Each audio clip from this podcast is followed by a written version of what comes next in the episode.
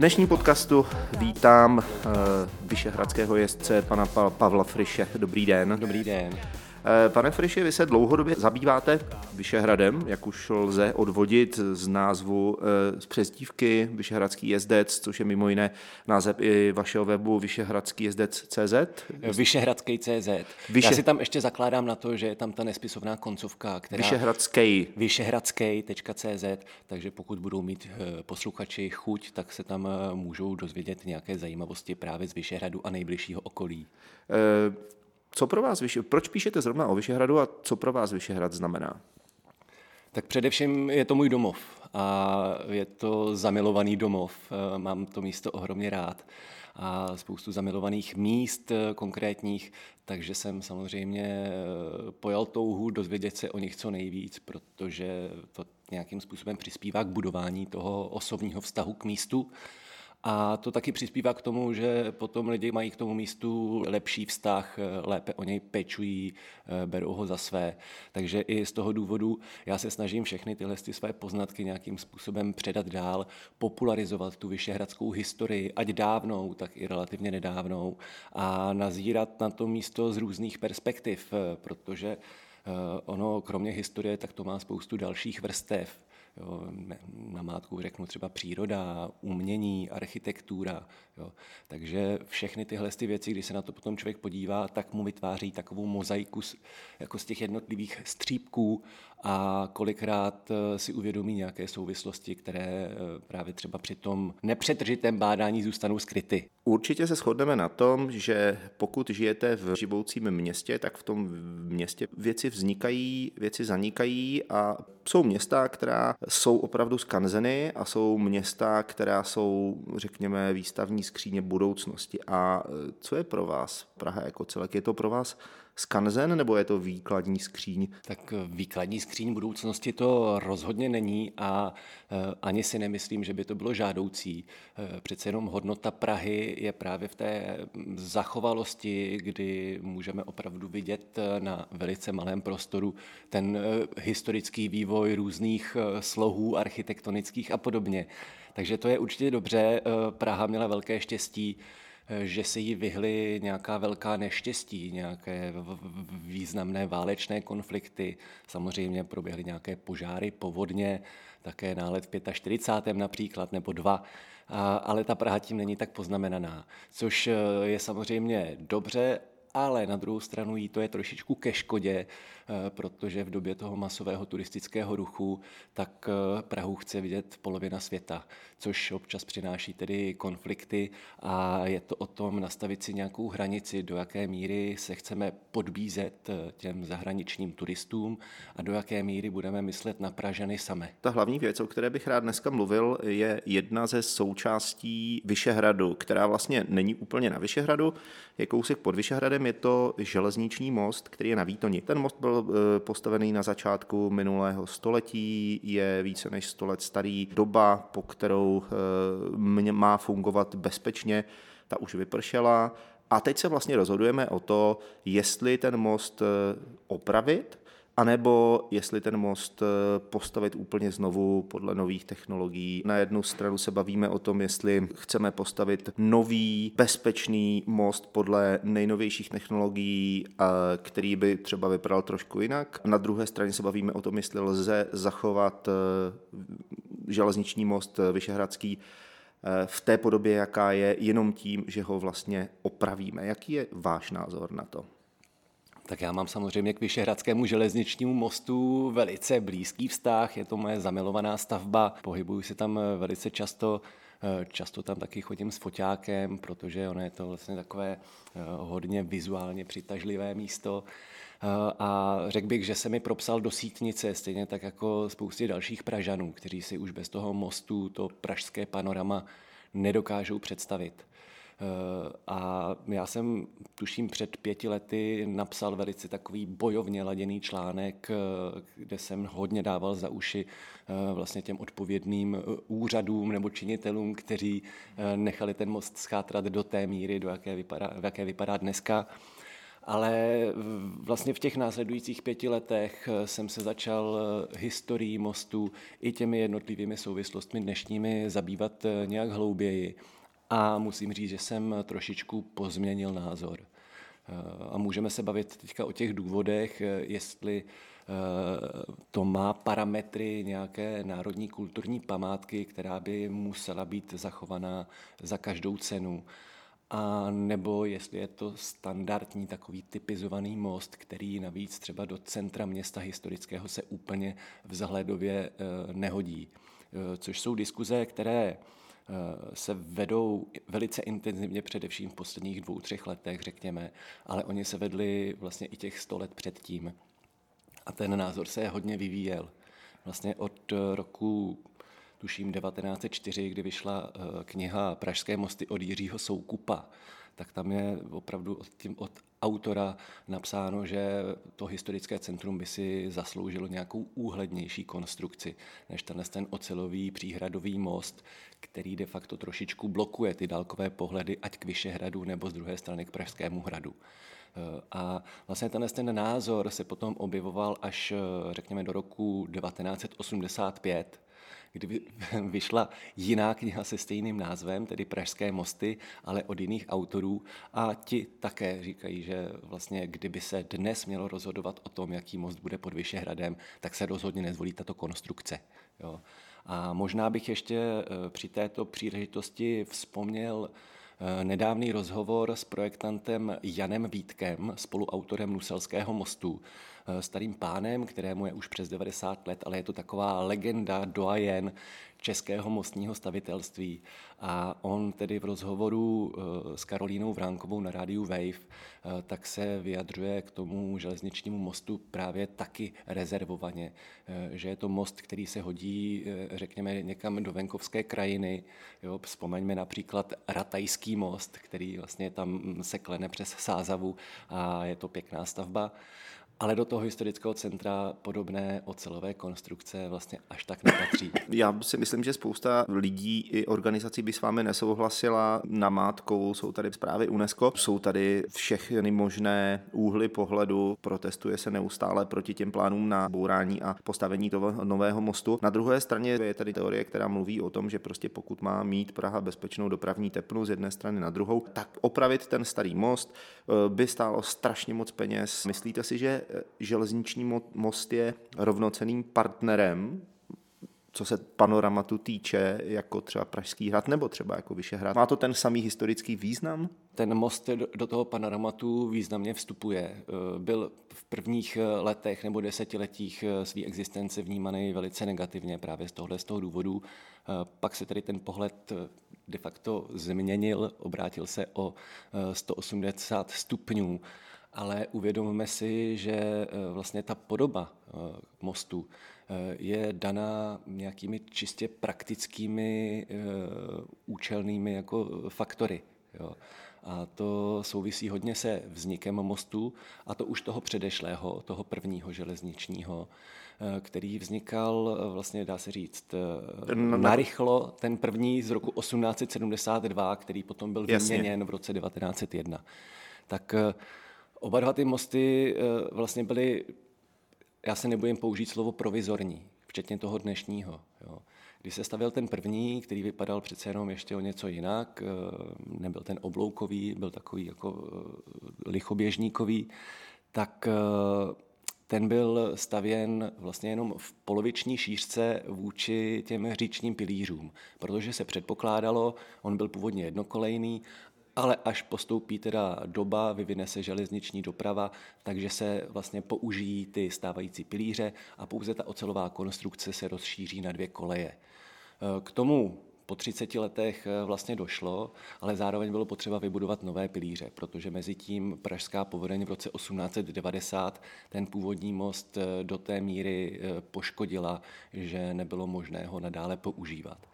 Ale zase vznikla tady poptávka potom, aby vznik toho nového mostu eh, byl co nejkratší, aby tam eh, proběhla co nejkratší prodleva v tom železničním provozu. A z toho důvodu tedy František Prášil inženýr, tak přišel s tímto řešením, kdy je možné tedy jednu ocelovou konstrukci za druhou vyměnit v řádu hodin nebo nižších dnů, což se taky podařilo. Ale je to vlastně limitující faktor, že vlastně kvůli téhle inženýrský parádě, kvůli tomu tomu majstrštiku, tak ten most samozřejmě nemůže mít takové parametry, jako by měl most eh, klasický, který by tam vznikal vlastně na zelené louce, tak říkajíc. To znamená, že ten most, který tam stojí teď, těch už více než 100 let, tak byl plánován, i ten byl plánován jako provizorní. Nechci to říkat úplně takhle, přece jenom v tom slově provizorní jo, cítím takové uvozovky, ale já, já, v tom, já, v to, já v tom slově uh, provizorní cítím to, že už se od začátku po, uh, počítalo s tím, že to, co se tam v danou chvíli postaví, se vlastně zbourá a postaví se tam místo toho něco jiného. K tomu samozřejmě mělo dojít, kdybyste v roce 1901 těm dělníkům na stavbě toho nového mostu řekli, že v roce 2023 se budeme a hádat o jeho zachování, tak se vám vysmějou, protože nikdo z nich eh, pravděpodobně netušil v té době, že ten most vydrží takovou dobu. Jo. Mm-hmm. Ono už od 20. let 20. století tak se začalo velice vážně uvažovat o posílení eh, toho železničního spojení tady na té páteřní, páteřní e, trati na pražské spojovací dráze, původně tedy Františka Josefa, e, která byla pro rozvoj pražského železničního uzlu klíčová. A vlastně uvažovalo, uvažovalo se od těch 20. let dokonce o výstavbě snad čtyř železničních kolejí, jako opravdu širším mostě, který by případně doplnila ještě jako jedna tramvajová kolej a silnice. Takže mělo vzniknout opravdu velice široké mostní těleso. K tomu nakonec nedošlo, byť se o tom vlastně přemýšlelo až tuším do 90. let. Ještě začátkem 90. let eh, se lze dočíst v denním tisku, eh, že nějaké takové plány probíhají. Tenkrát se právě řešilo, zda se má ta ocelová konstrukce opravit, anebo se má počkat a vlastně přijít s nějakým eh, definitivním řešením. Iniciativa Nebourat často říká, že železniční most na Výtoni má stejný význam pro Prahu jako třeba Karlův most, Britský Guardian přirovnal tento most eh, k Eiffelově věži a snahu eh, ho nahradit mostem modernějším za pomalu svatokrádež. UNESCO se vyslovilo pro zachování toho mostu. Co na to říkáte, na všechny tyhle věci? Tak eh, ta přirovnání jsou z mého pohledu trošku přestřelená. Eh, přeci jenom nelze srovnávat eh, nějaký historický význam nebo stavebně architektonicko-umělecký význam Karlova mostu eh, s železničním mostem. To rozhodně jsou úplně dvě jiné úrovně. Stejně tak pro mě nefunguje to srovnání s Eiffelovou věží nebo s Petřínskou rozhlednou protože to jsou stavby, jejich smysl je pouze v tom nalákat turisty a nechat je vlézt nahoru. Přece jenom od mostu očekávám eh, především tu infrastrukturní eh, roli, totiž, že propojí dva vltavské břehy, eh, nabídne dostatečnou kapacitu, aby se všichni z jednoho břehu dokázali dostat na ten druhý a zároveň by měl být dostatečně bezpečný. Jo. Což samozřejmě v případě Karlova mostu, který už dnes funguje v podstatě jen pro pěší, tak tam se taky bavíme o, něco, o nějakých jiných eh, principech než v případě tak důležité infrastrukturní stavby. Eh, myslím si, že i z toho důvodu by se třeba mm, posuzování národních kulturních památek, které jsou součástí například železniční anebo i dálniční sítě, tak by se mělo eh, rozhodovat vlastně velice opatrně právě i s přihlédnutím k tomu, do jaké míry poslouží tomu samotnému účelu té stavby. Jo. Eh, když už tady padly tyhle přirovnání, tak já bych mohl vlastně velice dobře eh, říct přirovnání podobně silné, ale s opačným znamémkem. Jo. Vemte si to, že jedete po dálnici D1 a najednou, najednou někde v půlce u Humpolce se ty tři pruhy smrsknou do jednoho, který bude ještě navíc dlážděný, jo, protože si někdo řekl, že tohle je památkově chráněný úsek, který tam potřebujeme zachovat e, právě z nějaké pocty té tradici nebo historii. A něco podobného já cítím, že je v tom případě železničního mostu. Že to historické hledisko je vlastně nadřazeno nad ten samotný smysl mostu jako takového. Hlavní město Praha často zmiňuje nutnost třetí koleje pro hlavní dopravní železniční tepnu. Ostatně náměstek primátora pan Hřib se vyjádřil naprosto nekompromisně. Potřebujeme e, přidat třetí kolej i v případě, že ten most zůstane zachován, že se tam musí ta třetí kolej prostě přidat. Odpůrci nového mostu oproti tomu eh, tvrdí, že, nebo jedni z odpůrců tvrdí, že vést trasu skrz historické centrum nemůže a nemá být jediným řešením. Tady se samozřejmě dostáváme k tomu, že eh, se jedná o vlastně střed dvou vlastně různých filozofií, jak k tomu tvoření toho města vůbec přistupovat. Ten přístup je tady jasný na jedné straně co nejvíc klást důraz na funkčnost a bezpečnost a na druhé straně na tu, řekněme, historickou hodnotu. Mně už připadá, že už ten most samotný v tom eh, hraje v podstatě roli takové rekvizity, která, je, eh, která vlastně jenom ilustruje, jakým způsobem eh, z filozofického hlediska k tomu jedna i druhá strana přistupuje. Jestli má být to centrum Prahy vlastně součástí nějakého funkčního celku, který jako rozhodně není jenom Praha jako samotná, ale můžeme se bavit o širším centru, o celé Praze, o středočeském kraji a vůbec, protože pochopitelně ta železniční trasa má obrovský význam nejenom pro tu Prahu jako samotnou. Mm-hmm. A nebo jestli to má být eh, rezervace vlastně sama pro sebe. Mně to slovo rezervace hrozně líbí, protože to pro mě zakládá, nebo to pro mě prostě symbolizuje určitou část území nebo něčeho, kterou nelze za žádnou cenu změnit, která musí být zachována tak, jak je. Což si myslím, že je důvod, proč eh, vlastně k těm sporům jako takovým dochází. Co si o tom všem myslíte? Tak eh, já tady nechci zabředávat do nějakých technických podrobností, kde budeme potřebovat kolik eh, kolejí. Přece jenom nejsem dopravní expert, takže tohle to bych nechal na těch zodpovědných osobách. Ale cítím, že vlastně obecně rozvoj železniční dopravy v Praze je žádoucí. A to na úkor eh, automobilové dopravy, která už se vymyká eh, vlastně ze všech, eh, ze všech mantinelů, ze všech mezí. Je tady pomalu víc aut než Pražanů. A všichni vidíme, jak to vypadá v pražských ulicích. Takže pokud železnice dokáže tomu, tomu, já tomu říkám Marrakeš, jo, tak tomu tomu Marrakeši nějakým způsobem odlehčit, tak eh, je to samozřejmě ku prospěchu věci. Eh, nejedná se jenom o Pražany, jedná se i o lidi ze středu Českého kraje, eh, kteří do Prahy každý den zajíždí do práce. A všechno souvisí se vším. Vy jste říkal o tom, že Pražské centrum už má charakter takové rezervace, ale rezervace, ve kterém vlastně lidé odmítají bydlet. Jo. Eh, Praha 1 se vylidňuje, tam už tuším bydlí snad jen 10 tisíc eh, stálých obyvatel. Zbytek už je Airbnb, anebo jsou to nějaké krátkodobé pronájmy jiného typu. A tímhle s tím způsobem my o tu Prahu přicházíme, my ji zmrtvujeme, eh, tam opravdu můžeme udělat teda obchvat historického centra, ale tím si nějak nepomůžeme. Dokážete si představit, že na místě železničního mostu bude stát něco jiného? Že to bude vypadat eh, trošku jinak, že prostě ten, ta stará konstrukce, tak jak ji máme, zůstane zachována pouze na dobových fotografiích? Nebude vám to trochu líto? Představit si to umím a líto mi to bude. Eh, jak jsem říkal, ten most eh, mám ohromně rád. Líbí se mi, ale nespatřuju v něm až tak velkou památku, jako je ten eh, Vyšehrad samotný, ta historická pevnost, eh, včetně, řekněme, baziliky svatého Petra a Pavla, eh, samotná Vyšehradská skála je vlastně takový zajímavý monument, který k sobě poutá tu hlavní pozornost a není to most. Jo, ten most je tam skutečně jenom taková obslužná stavba, která má nějaký svůj eh, hlavní účel.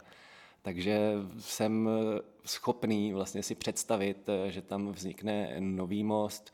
Eh, když jsem viděl ty návrhy, které soutěžily v té architektonické soutěži, tak mi přijdou vlastně relativně hezký. Jsou samozřejmě inspirovaný tím původním mostem, což možná lze vnímat i trošičku jako příliš velké omezení, že vlastně v dnešní době už ta oblouková příhradová konstrukce není úplně potřeba. Kdybychom chtěli vlastně dělat moderní most, eh, tak může být subtilnější, nemusí do těch eh, pohledů vstupovat tolik. Ale i když se podívám na ten eh, vítězný návrh nebo na návrh, který skončil v druhý v pořadí, tak jsou to mosty, které se mi líbí, jako mají samozřejmě nějaký estetický parametry a dokázal bych s nimi žít. Já velice často v této souvislosti cituju architekta Karla Prágra, a vlastně jeho větu, že lidé si na všechno nové nejdřív musí zvyknout. Že samozřejmě na začátku to připadá všem jako příliš cizorodé nebo um, příliš nové, ale potom, co okolo toho budete chodit pět, deset let, tak si zvyknete a vlastně vám to časem už nepřijde uh, jako taková změna. Často se říká, že historické památky je potřeba zachovat. Na tom se asi shodneme. Problém je v tom, že každý si pod tím pojmem historická památka představí něco trošičku jiného. Co je to, co odlišuje památku, kterou je potřeba zachovat od stárnoucí budovy či konstrukce, kterou je potřeba odstranit, aby mohlo něco nového vzniknout? Tak tohle, kdybych věděl, tak o tom napíšu samozřejmě knihu a zbohatnu. Eh, to bych nechal především památkářům, Možná bych eh, zmínil jenom eh, dvě takové drobnosti. Ochrana památek samozřejmě je nutná a žádoucí, ale je potřeba vybírat pouze tolik památek, kolik dokážeme finančně obsloužit. Jo, protože ve chvíli, kdy vyhlásíte nějaký dům nebo jinou stavbu za národní kulturní památku, tak máte povinnost se o ní jako ten národ taky trošičku uh, starat. Jo, přispívat uh, vlastně na opravy a podobně. A ve chvíli, kdy budeme těch památek mít příliš, tak to bude příliš velký e, zářez do rozpočtu. Takže ano, chraňme, chraňme důležité stavby, ale vybírejme z nich jenom ty, které jsou skutečně nějaké exkluzivní. A druhá věc, to bych chtěl vzpomenout pražskou asanaci. Ta se vlastně v souvislosti s Vyšehradským železničním mostem také často připomíná. Eh, potom také článek Viléma Mrštíka eh, Bestia Triumphans, kdy on se právě velice negativně vymezoval k tomu, jak se během pražské asanace přistupuje k pražským památkám. A tenkrát vlastně během nějakých 10-20 let eh, zaniklo pražské podskalí, zaniklo pražské židovské město, část malé strany a nahradili to ty činžáky, které dneska vidíme vlastně na nábřežích. A dneska už vlastně po těch stoletech uh, už máme vlastně tendenci chránit tu bestii triumfans toho mrštíka. Jo? Že to, on čemu nemohl přijít na jméno, tak my dneska vnímáme jako tu hlavní estetickou hodnotu Prahy. To je i ten železniční most, který na začátku své existence byl všem, především estétům, trnem v oku, ale po stoletech najednou se situace obrátí o 180 stupňů. Takže i tohle bych chtěl připomenout. Těch každých 100 let, každá generace přistupuje k tomu dědictví trošičku jinak. Jak byste si přál, aby to eh, v oblasti Vítoňského mostu eh, vypadalo za, no buďme realisté, řekněme za 10 let? No, tak přál bych si, aby to tam vypadalo k světu, aby se tam člověk cítil dobře. A tam je určitě záhodno, aby se nějakým způsobem začalo pracovat i s tím kamenným viaduktem, který teďka tvoří mezi Výtoní a Vyšehradem takovou neprostupnou zeď. Navíc eh, on je v dost eh, zanedbaném stavu. A například Karlínský Negrelho viadukt tak je eh, dobrým příkladem, jak pracovat i v tomto ohledu. Prostory pod těmi oblouky nějakým způsobem využít, možná je mm, obnažit, jako zprůchodnit, aby tam nevznikala ta ta bariéra, kterou tam vnímám jako asi takový nejošklivější prvek, který tam kazí dojem z toho místa. Děkuji vám moc krát, eh, loučím se s váma, loučím se i s eh, posluchači Flowcastu. Zůstaňte nám věrní, mějte nás rádi, odebírejte nás. Hezký den. Děkuji, děkuji za pozvání. Flowcast. Flowcast. Flowcast. Flowcast. Flowcast. Flowcast.